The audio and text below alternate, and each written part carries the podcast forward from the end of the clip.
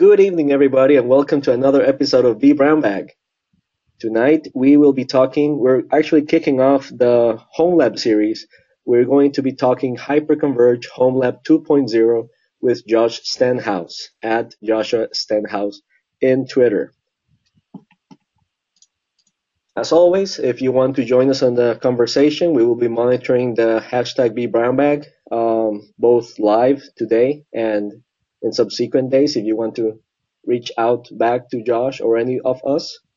And we have several channels. Uh, at vBrownBag is the US channel, it's the main one.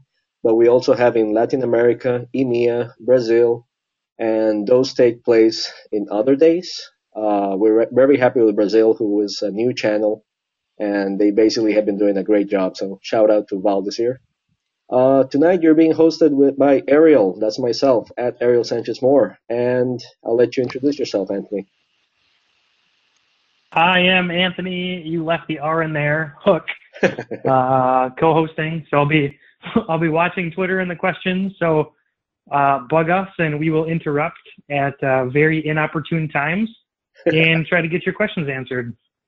And our guest, as I said, is Josh Stenhouse. Josh, we'll let you introduce yourself while we're uh, making you the presenter. Sure, yeah. So let me uh, share my screen because, of course, I do have a slide with a cheesy picture. One second. okay, and let me just expand my audience view so I can see the refresh rate. Perfect. Okay, so thank you very much for having me, guys. It's uh, a pleasure to be on this. Uh, I've I've watched many myself, both in online and also in person at uh, multiple VMworlds. Um, based in Boston, Massachusetts, uh, in the US, despite my accent, originally from Yorkshire, England.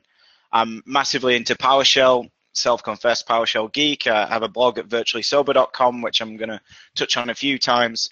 I spent eight years as an end user, started as a MCSE Windows 2000 on a help desk role, progressed through that mostly through taking on this exciting new technology of virtualization, which is where I'll, why, why we're all in the session today, and then ended up uh, through various different quirks of life working for, for Zerto because I actually ended up buying it as an end user and they came along and said, uh, hey, we're, we're interested in hiring a sales engineer in Europe. And I'll, I'll be honest, I didn't know what a sales engineer was, but I thought, well, you know, why not? What, what's there to lose? So I spent four and a half years at Zerto never left my uh, end user cap off. Uh, that is something I, I, definitely pride myself on. That I'm, a user first, and then whatever company I'm working for comes second. And so I was uh, an SE at Zerto. Then I progressed on to technical marketing as an evangelist, and then today I'm actually a sales engineer again at Rubrik. But one thing I can promise you is that there's going to be no vendor pitches in this session because I'm going to talk about labs and uh, my dirty obsession with spending probably too much money on labs, but also some of the reasons behind it and, and my findings along the way. So if you haven't come across it before, you might have heard about it. And this is the, the picture that you might have already seen that I, a few years ago, I built the Hyperconverge Home Lab, and it was a mishmash of a, a couple of motherboards from various different sources. So I had some NUCs in there, some ASRock uh, CPU, well, Intel CPU integrated motherboards, 32 gig of RAM each, and then in this case, I also rammed in a Synology NAS, and then I had a couple of spinning disks and a couple of SSDs, and then an integrated switch, and it, it was basically all crammed inside the case, and it, and it worked, but it was also quite limited in its capacity, and it's been probably one of the most popular posts on my website. So if you want to learn more about this, just Google Virtually Sober Hyperconverge Home Lab and you can see how I put it together and all the different components. But what I'm really excited to talk about in this session is actually my new Hyperconverge Home Lab version 2.0. But with the existing investment in this kit, I'm sure you agree, I can't just throw it away and say, oh, I'm creating a new one. You've got to do something with your existing investment. So the first thing I did is I emptied the case and if you haven't heard this story before, that for my 30th birthday, I went to Japan. Lifelong dream to go to Japan. I'd never been before, and I was walking through Akihabara, the the tech district of uh, Tokyo, and I'm walking along the street. This computer stuff everywhere, geek stream, and across the other side of the street, I see a computer case, and I I just, you know, I have a Wayne's World moment. I see it and I think, oh yes, you will be mine. And I can see it across the road. I cross over. I look at it. I managed to decipher it's a in-win D-frame mini. So these cases, uh, unfortunately, you can't buy them anymore. I did see one go secondhand for $300, which is a bargain, but the new version of these aren't mini, they're full ATX cases and they're about $800.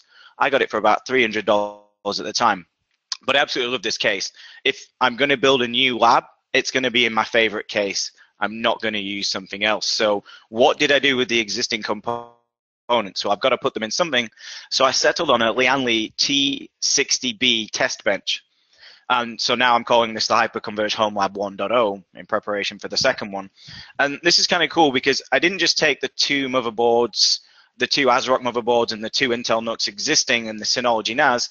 I also had some other NUCs lying around and they all had their own power supplies, their own cases, and the power supplies themselves took up a huge amount of space.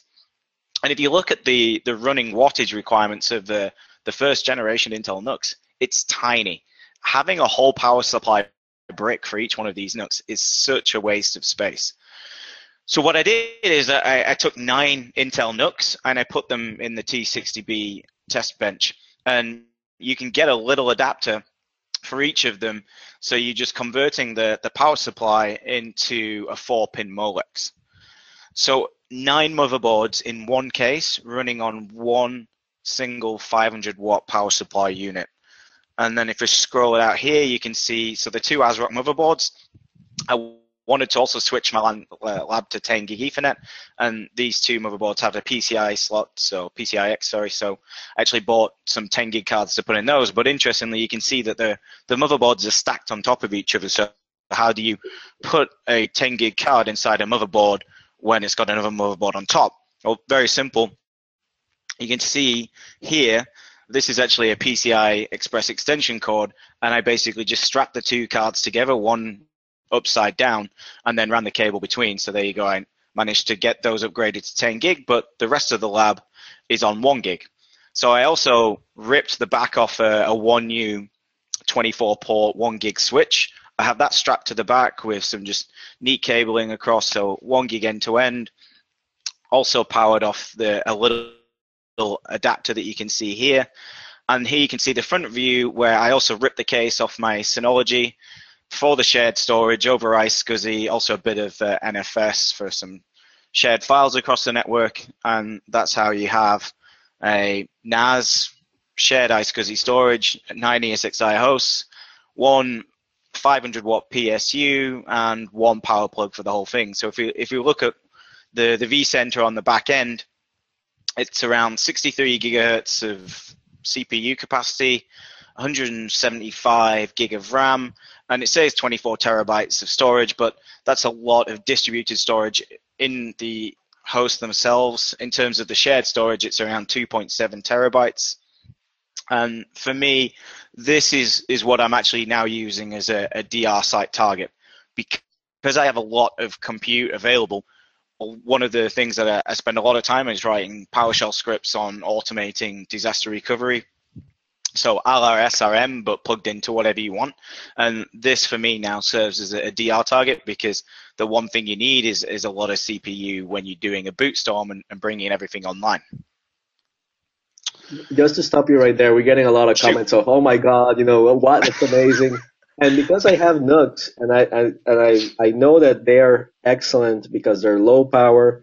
Most of them have a very unnoticeable fan. And one thing that, that I was drawn to uh, in your spec list was 500 watts. That's amazing for nine hosts. That's pretty cool. Yeah, and uh, because each of them is consuming so little that uh, you know, I unfortunately I, I can't plug into the PSU and see what the current load is, but I I can tell you by the stability of the environment that it's rock solid and I've never had a, a, a single outage on it. Very so cool. speaking of rock solid, I have to I have to ask about your case. Has that been like drop tested or any any sort of thing? Because that is a pretty serious case. Well, I, I don't know. I'll, I'll be honest. Uh, I, I, wouldn't dream of ever dropping it. I'd probably scream in horror if something happened to it. So, you know, it, it, it's all I can say is it's my dream case, and as as long as I'm, as long as a motherboard fits in it in the current form factors, I'm going to keep it. Very sweet. Akihabara, nonetheless. Yeah, where dreams are made of. Yeah, there's also a lot of weird stuff there. Don't get me wrong, but I uh, I definitely like the the technology. So, what next? I've got my favorite case in all this world, and it's sat there looking rather empty and lonely. So we're gonna put something really cool in it, and you know now as you get older, you get a little bit more budget. You can start to splash out a bit more. And I don't have many expensive hobbies. You know, I don't collect cars or build them. I don't have any motorbikes. In fact, I don't even have a, a, a bicycle in, in this country, and I, I, did when I lived back in England. So, you know, if, if you're going to have a hobby, then this is what I picked. So I'm going to spend some money on my lab instead. And and also, I'll say that I use this every day for my job. My day job, I'm a sales engineer. I need to demo things, and the more scale I have in that demo, then the more believable it is for people looking at what I might be pushing in, in this case Rubrik. So scale is important. And I need to run a decent amount of VMs. So what did I build to put in this new lab? So spent a lot of time on this, a lot of umming and ahhing, you know, I'd say, I don't know, 15, 20 different revisions of different motherboards, RAM, disk combinations.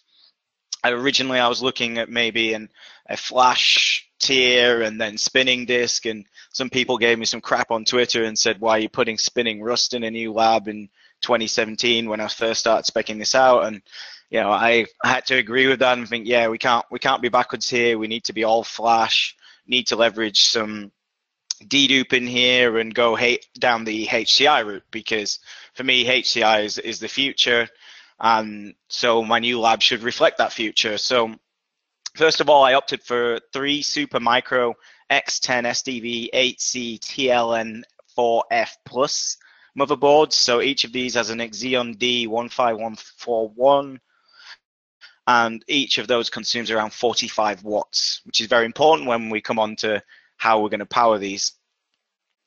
They're, they both have uh, 10 gig dual 10 gig SFP plus transceivers, which is very important because I need 10 gig end-to-end connectivity. One for HCI, and two to then plug it into my Rubrik appliance to have backups running at full speed. I don't want to slow those backups down by going at one gig in the slow lane.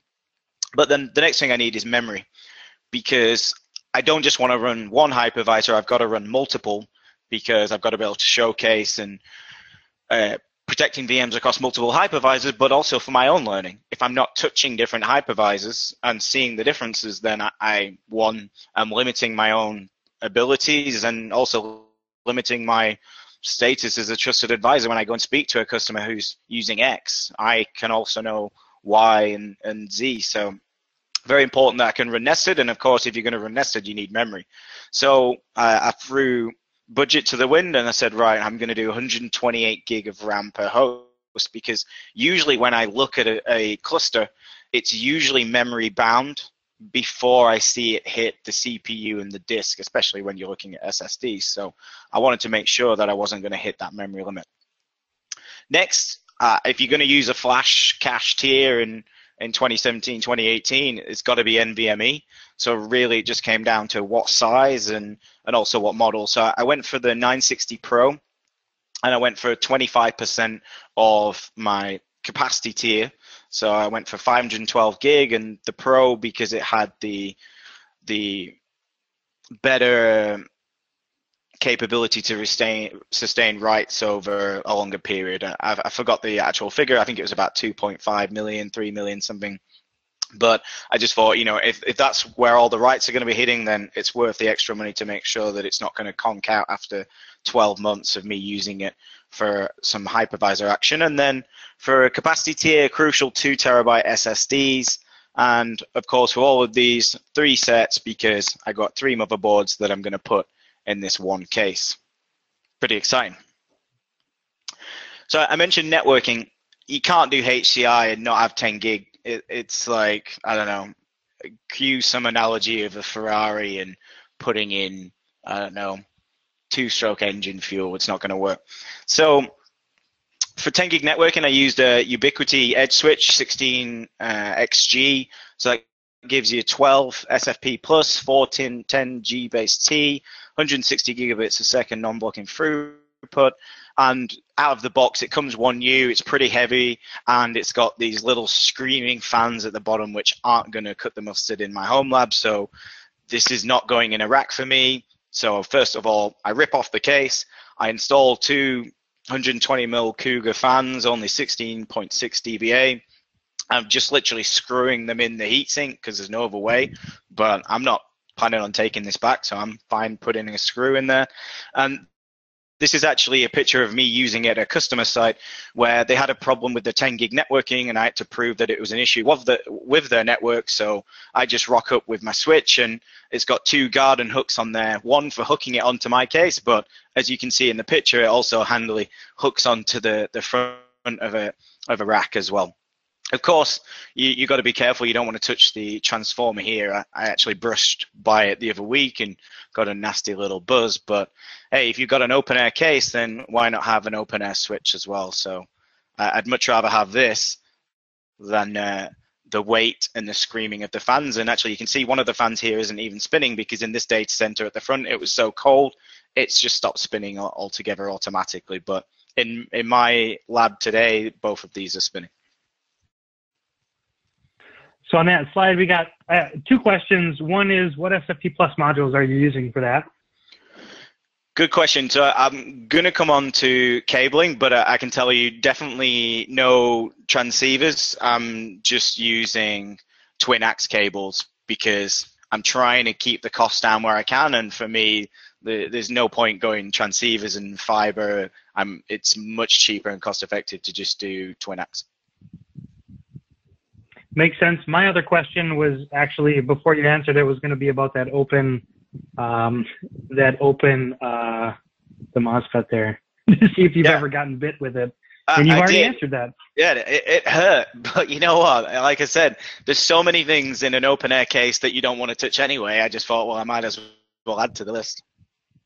So we got a question here asking about the SFP modules uh, because that I believe that that 10 gig switch is uh, known to only work with certain modules. I so I've only ever used it with the Twinax, and I have never had an issue. And you got this through the same uh, website?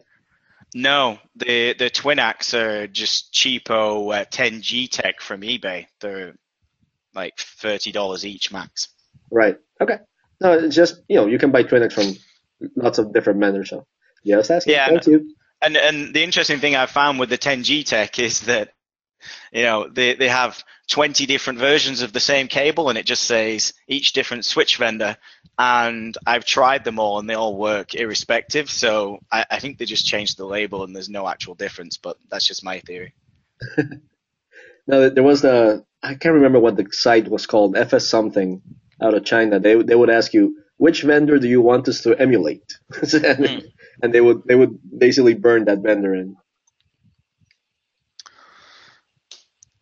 So on that subject, good segue, cabling and PSU. So what do I have powering this? It, it's actually a Seasonic Platinum 400 watt fanless power supply. So only 400 watts is going to power a three node cluster. Pretty impressive, but not that impressive when you think about each motherboard only consuming 45 watt. It's actually quite a lot of headroom in there when you're picking power efficient motherboards. And then, cool. of course, the power supply itself has only got one motherboard cable. How do you split that three ways? Very simple. Fantastic website. I think it's somewhere in maybe South Korea or Taiwan. It's actually based, so you do have to wait quite a decent time for shipping. But if, if you've never been to moddiy.com, little plug here. I definitely recommend it. They've got every connector under the sun and, and if actually you, you can even order some cables that they'll make up for you and they ask what, what you actually need. But I bought two Y splitters for the motherboard power to take the one from the motherboard and just loop the cabling round, tie it in, try and make it look neat. So coming out the front end is just three motherboard connectors to power mine. motherboards that you can see here. So started off by installing the three two terabyte SSD. So one, two, three. We can see the cables are routed around the back and coming out the left hand side, ready to plug into the motherboards. And then I got my three motherboard power cables waiting for the waiting for the motherboards to go in. So we put in number one, cable it up, and what I'm actually doing to stack the motherboards is in pretty simple, is just using multiple mounts. So just keep screwing them into each other and you're just building up and stacking them on top of each other. It's it's nothing more complex than that, and and just making sure you've got enough gap in between them that the components aren't touching, which is obviously going to be bad for a short circuit, but also enough room for them to breathe and get the air coming out from the bottom. So a bit of a juggling act there, but also when you, I'll show you in another slide, when you look at how the cables touch at the at the top as well, it gets a little tricky. So then you put on motherboard two. Look, you can now see clearly how I'm just stacking them on top of each other. And connected the second one, we can see the RAM, everything's going in nicely. At this point, the, in my build, you've got to stop for a beer. The bog's not called virtually sober for no reason. If you're going to be working on this, it'd be rude not to have a beer. And this is my favorite English ale that managed to pick up at a, a local import store. So this is uh, reasonably expensive in comparison to what you get at home, but when in Rome, why not? Then we're going to put in motherboard three, and for the third one, I just use some cool little red thumb screws to just do the final one because I figure, hey, I, I'm I'm probably going to be taking these on and off a reasonable amount through throughout the course of the life of this labs, and also it looks cool. So that's how you put three motherboards in one case. Pretty cool. Yep. The only question we had so far is uh, where or how are you handling the power up and power down? Aha, good question. So I've only got the front case, uh, well, the front power switch connected to the very back motherboard. And I can answer that on this very slide with the network cabling because I've got dual 10 gig for each of these motherboards. And you can see here now the 10 gig switch hanging off the back. So if I'm, I'm here, I'm going to work from right to left and answer this question as I go on. So six 10 gig connections using these 10 GT Tech uh, twinax cables, 0.5 meters. They route nicely around the side here. Then I've got two cables here coming off down to the bottom. These are then going to the Hyperconverge Home Lab 1.0, the ASRock hosts. And then I've got four twinax here, which are actually going down to my Rubrik appliance here. So this is the 2U Rubrik rack mount appliance that I use for demoing. And then as we get to the 10G base T, these auto negotiate up or down. So I'm actually cheating and just using these as one gig ports. So the first three, as you can see here, here, and here, connected to IPMI. So I boot the server I press the power switch and it turns on ESXi host 1, the back motherboard, which has the switch. The other two have power, but they haven't been switched. Very simply, I just log into IPMI, which is is online and available as soon as they have power, and I just click start host, and there you go. And I'll be honest, it, it's not something I do every day, and for the times I have to move it or perform some maintenance, logging into out of band IPMI is is a easier for me than trying to cable some ugly mess. And then the very final cable, this red one coming on the bottom, this is actually just connecting this switch over one gig to the 24 port switch on the Hyperconverge Lab Home Point 1 and the remaining seven ESXi hosts and then an uplink to my internet connection, yada yada. So all was not rosy. I can't pretend that this initial config worked perfectly. So I, I want to take you through my two issues that I had because I don't want to pretend that everything was perfect when it wasn't. And the first issue I had was CPU utilization. So I had an idea in my head. I'll be very honest with you that I thought to myself, I'm going to go hyper-converged. And if you look at the players out there in hyper-converged, I want to go with a, a platform that's REST API driven end to end. I don't want APIs that are just a bolt on, and I'm going to go Nutanix and AHV. And I was pretty, I was ready to divorce VMware from my lab and maybe just run uh, an ESXi host uh, nested. So that was the intent. And so I started, I, I you know, went with uh, Acropolis Community Edition. I put it on the three hosts. I built a cluster, and it was simple to set up. Of that, there's no doubt. Extremely simple to have my three node cluster up and running with all the built-in functionality of of VROPS, of replication, of a vCenter all baked in. But it comes at a cost, and the first cost is, is CPU. So I found that my three node cluster on AHV doing absolutely nothing, no VMs powered on whatsoever, was eating up just shy of 15% of my CPU capacity doing absolutely nothing. And this actually then meant that I couldn't have I couldn't power on more than 50 VMs in the cluster. And the key reason was that there's no ability to remove, or from what I could see, the HA limits. It's automatically reserving the capacity on the additional hosts, and that's fine for production. But for my lab, I, am not. I don't really care if a if a host dies. I'm I'm more concerned about the host dying than I am the VMs on it. The I, I could just rebuild them. I'd just be crying about the host. So I don't care about HA. I don't care about reservations. I need the maximum number of VMs on the investment that I that I, have leveraged. And just one really annoying thing is no multi VM select box. I, I can't get over how I can spin up a hundred clones of VMs I can only power on a subset because I, I can't utilize the full cluster capacity.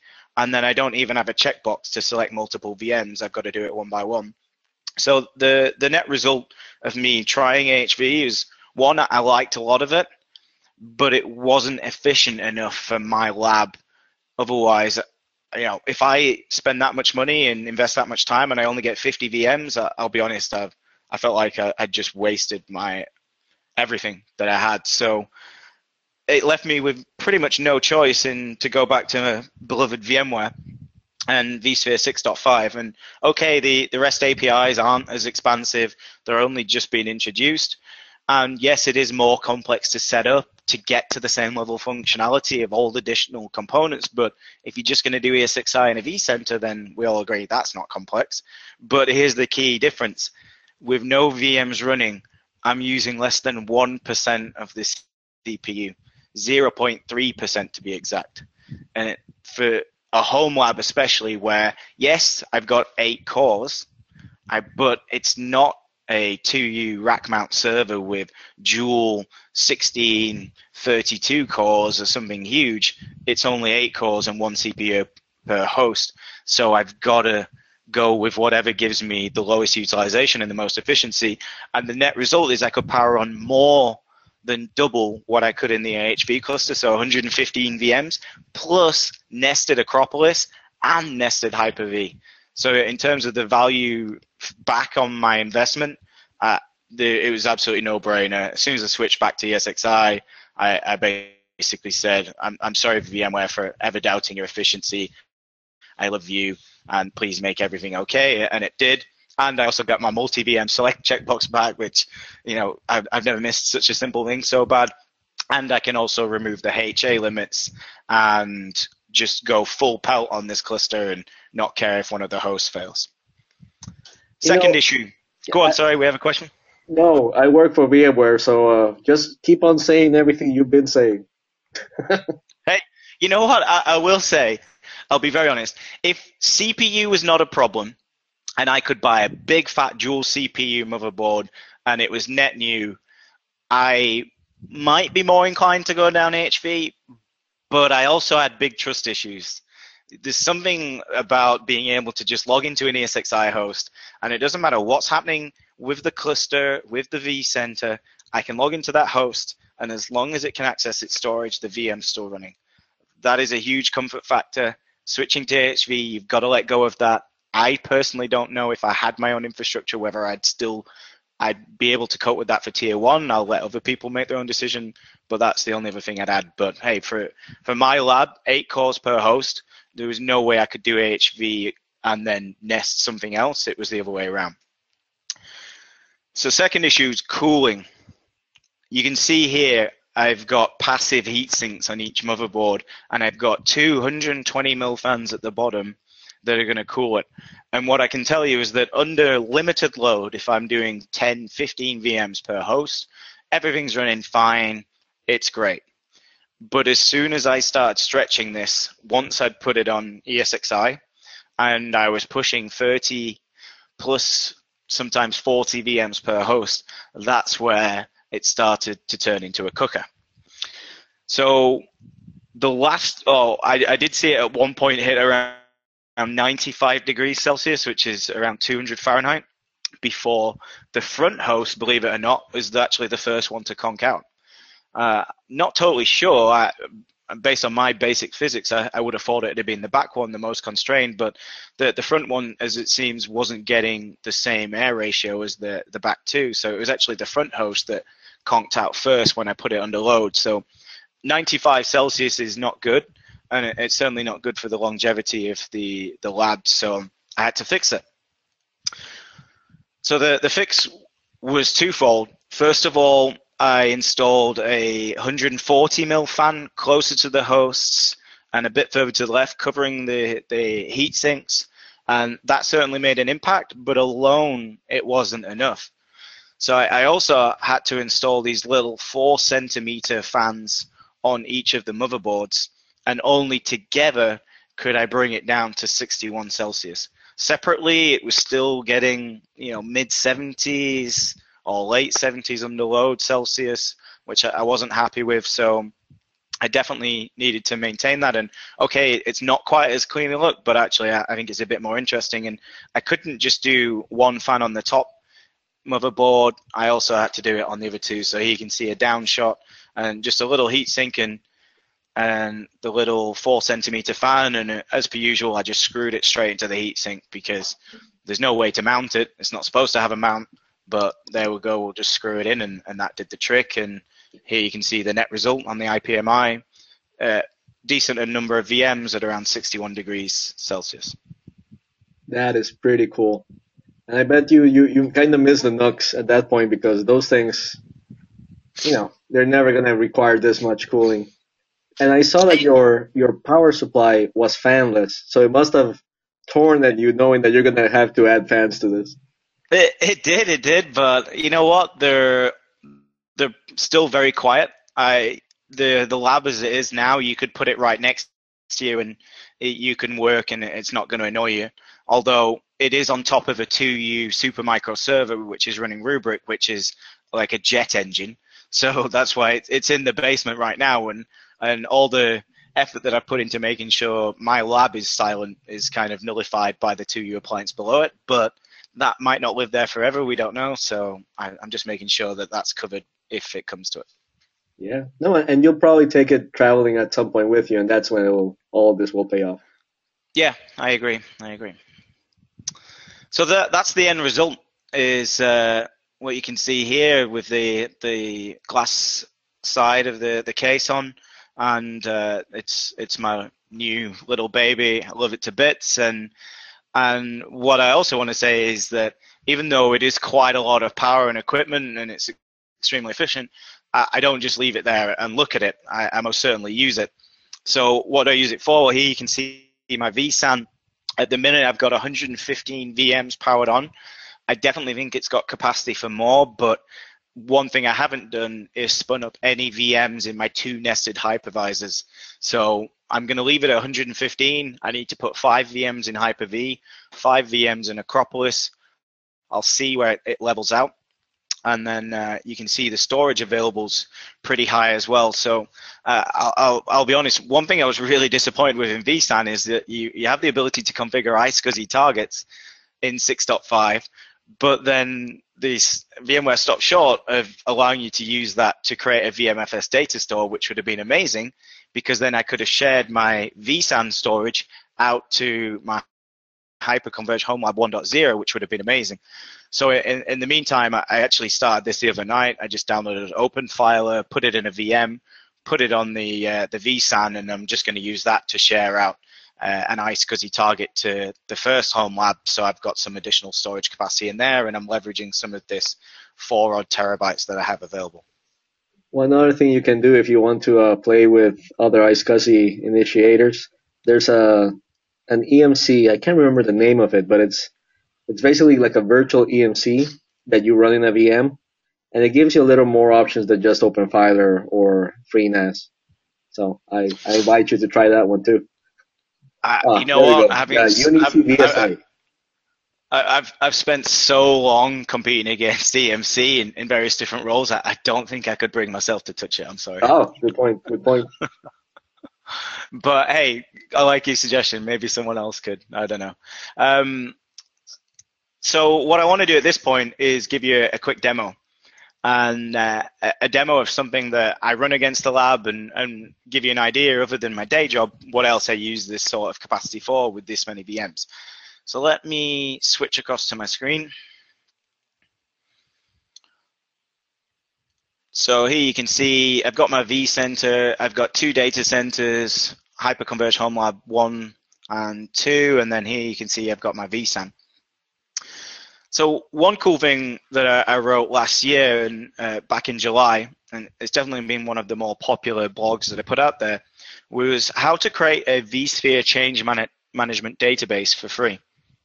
And the reason I created this was twofold. One, I was doing a series on how you interact with SQL databases using PowerShell.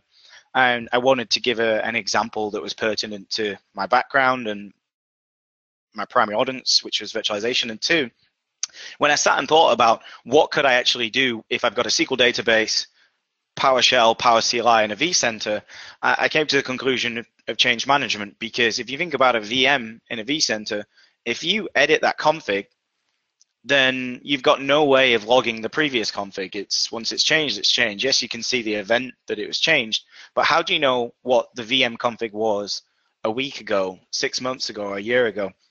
And how do you log that? So what I did is over the course of these four blog posts is gave you gave the community absolutely free. All you got to do is go and download SQL Server, for example, SQL Express, download the example scripts in these four blog posts, and it's going to show you how to do this end to end. So I want to give you a demo of that now because it's definitely one of my favorite things to show. So when you download the scripts, let me just get rid of some of my Rubrik examples here. So you've got a few. So you've actually got four scripts that you can download from the blog. So first one is create, very simple, that you've got to create the database first in which you're going to insert the data. So here I've got all the variables hard-coded. If you want to encrypt them and store them securely, you can, but I'm just keeping them plain text just to keep things simple for your first run. So I'm going to connect to my local SQL Express instance and I'm going to create a vSphere change control v1 2018 database. And handily here, if you scroll down, first of all, say there's nothing else to change. I'm always writing these scripts to be readable so you can consume it and take it as your own. And I'm basically showing you every single table that I'm going to create, all the fields, and here you can see the invoke SQL command and it just runs through all the different tables. So it's going to automatically create the database structure that we need to create this change control database. And also handily at the start here, you can see it's first going to check to see if you've got the SQL Server module in PowerShell. If you haven't, then it's first of all going to trust the PS gallery in case you haven't already, and then it's going to download the SQL Server module from the PS gallery, import it, and then it's going to swing through. So I've already created one here just for demo purposes, but this is just V1. It's not the 2018 that I'm about to create here. So we just click run and there you go, done. This SQL Server module in PowerShell is lightning. Let me just do a quick refresh. There you go, we've got our V1 database ready to rock. All I have to do is install SQL, configure the variables and click go. And here we can see we've got a nice table structure of handily VMs, NICs, disks, usage, port groups, hosts, data stores, data, data centers, and clusters. But the examples I'm giving you, if you want to expand on this and take other objects, you can, but that was just high level what I think you, you might want to record. So that's the create script, not interacting with the vCenter whatsoever. There's no need at this point. The next script is insert. So at this point, we are going to talk to the vCenter, and here we're just going to have the username, password, and we're going to talk to the SQL Server because we're going to insert all of these records in the database. And this time, we're doing a check for PowerCLI via the PowerShell gallery, and we're also doing a check for the SQL module, and then we're just going to run through. And very simply, we're just going to get a list of VMs and we're going to select every object within it. And then for each VM in the list, you can scroll down here. What are we building? We're just building a SQL insert. And here, then invoke SQL command, and we're inserting all of that data into the tables for each VM, for each disk, you name it. As you scroll down, it's just going to log through all these different options. So that takes around two minutes to run in my environment. As that's running through, what I want to show you is the output. So let's go to my existing database and some tables. And let's expand, for example, VMs.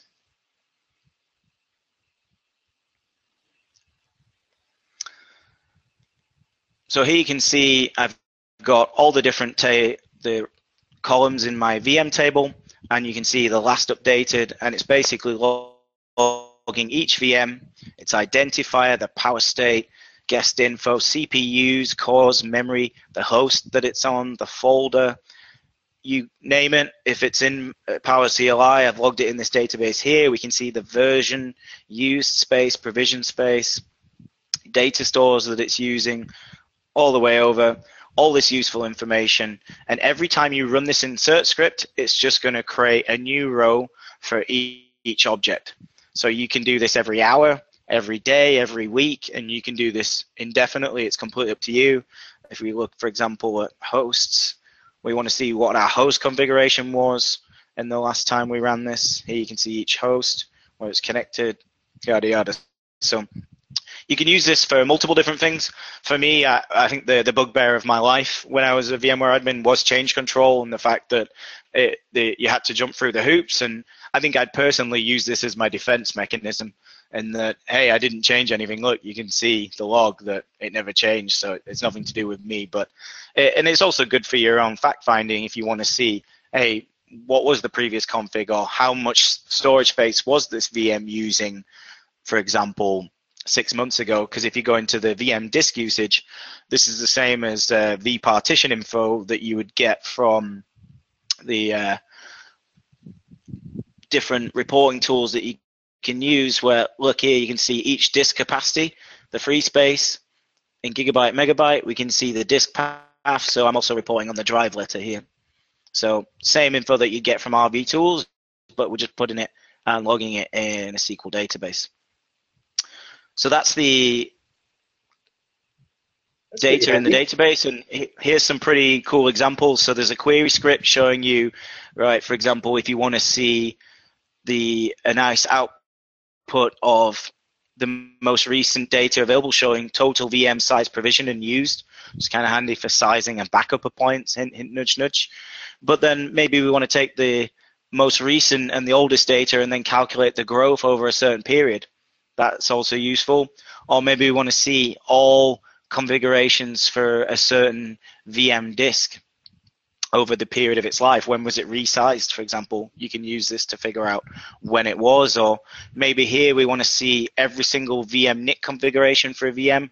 What was its IP address reporting as a month ago versus today? On and on. Honestly, the, the limit to your imagination. This is just the examples that I can come up with.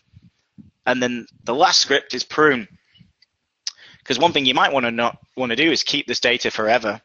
So all you simply have to do here is specify a SQL max retention day uh, history in days. So if you only want to keep, I don't know, 30 days, 90, 365, just change the figure here, and then anything beyond this date, it's going to simply prune it out of the database if you want to stop it growing so big. I'll be honest, it's not huge anyway, uh, I've done my best to split out and optimize the table structure.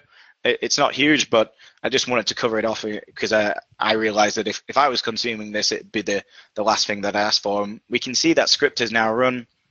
Let's go back to our database here. Let's expand it out. Let's do select top 1000 VMs.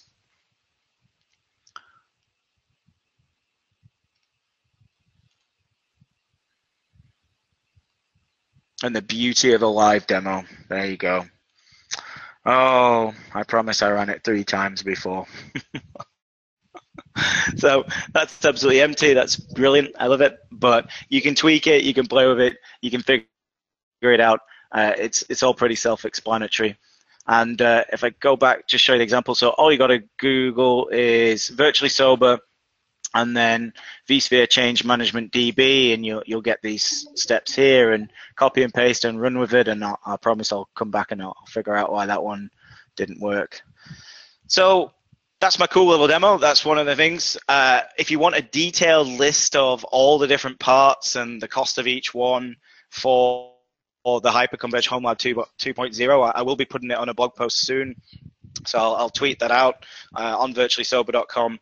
And this was early access. This is before I've even finished writing the blog post. So uh, I hope you guys enjoyed it, and I'll take any other questions if we got them. I think I think I really think everybody enjoyed it, but we're also the the comment section has been going crazy on your uh, change management and you know everybody's like oh my god this is like a full product it's like yeah it's free go just go check out the blog post that's it's really cool yeah it uh, I, it's something I, I definitely could have done within my time uh, when I had my own infrastructure but now it's uh, it's also pretty cool. Uh, let's look here. All right guys. Anybody else ah, have any questions? I, I know why. Hang on. The script did work. It's my own stupidity. So I've got to fix this. So let me just show you exactly what happened. Hang on. That's like ninety percent of all of my problems that I ever have is it works. so if you look, it wouldn't look vBrownBag if the demo didn't go with some kind of problem. The demo did work, I promise. This is the problem. Look, I did the insert script, and if you look at my SQL database, vSphere change control v1 and I created V1 2018. So all I did is I added the rows into the wrong database. So it did work, user error, but there you go. It did exactly what you told it to. Exactly. It's get, get this one. I never heard this one before. Picnic. Problem in chair, not in computer. Thank you, Stephen Godcaster. That's amazing. So that's it. That's all I got for you guys. All right, guys. Any questions you want to send over? I can open the microphone if you want as well. If anybody wants to just raise your hand in uh, the GoToWebinar and we'll get you open. Well, you're getting a lot of kudos. Uh, Valdez here from Brazil is sending fantastic. I loved it. Thanks for sharing. Uh, pretty dang impressive lab. What you, you know one thing you did not mention did you ever stop and think how much you really did spend on the whole thing? Uh, you know what? Yes, and I have to go back to it. When I could only power on 50 VMs, I cracked open a very strong drink and I thought, I can't believe I just spent that much money for 50 VMs. My life's over. and I thought, hang on, don't give up. Go back to what you know. And everything turned out okay. And now I'll be honest, because I use it every day to do my job, it, it's worth every dollar. It, it happened to me. Um, I just started working for VMware maybe nine months ago, and going from a customer that had all these servers, you know, loads and loads of servers, to having nothing, it just freaked me out. So I had to buy my own good home lab. So I totally know what you're what you're saying. Someone is saying that uh, remember that if it's for professional uh, purposes, you can put it off in your taxes. So that Actually, that, that's a, a, timely reminder considering what season we're coming up to. So thank you for that. And the other thing I'd say is, I, I think the one thing we can all agree on for most vendors out there that if you're accessing a shared lab with multiple other people on there, it, it's never pretty. So uh, having your own resource that only you can break is also uh, pretty handy as well. And also having to manage the, the full installation yourself and the upgrades yourself. It's that's when normally the things, the little details come around. Yeah, definitely. There was a comment that uh, this form factor of your case and everything in it would be awesome for emergency uh, DR. You could toss it in the back of a truck and, and drop it off somewhere, and you've got a, a small little DR lab. So hey, I was thinking, someone wants to write me a check, they can borrow it for sure. DR as a service. Otherwise, home lab as a service. If you get this thing solid, you know you could you could probably get some people that would be interested in just buying this form factor and uh, and uh, you got home lab as a service we we are getting asked for the WAF wife acceptance factor i don't know if you're married at all i am married so that's uh, one i've never heard that acronym. That's fantastic.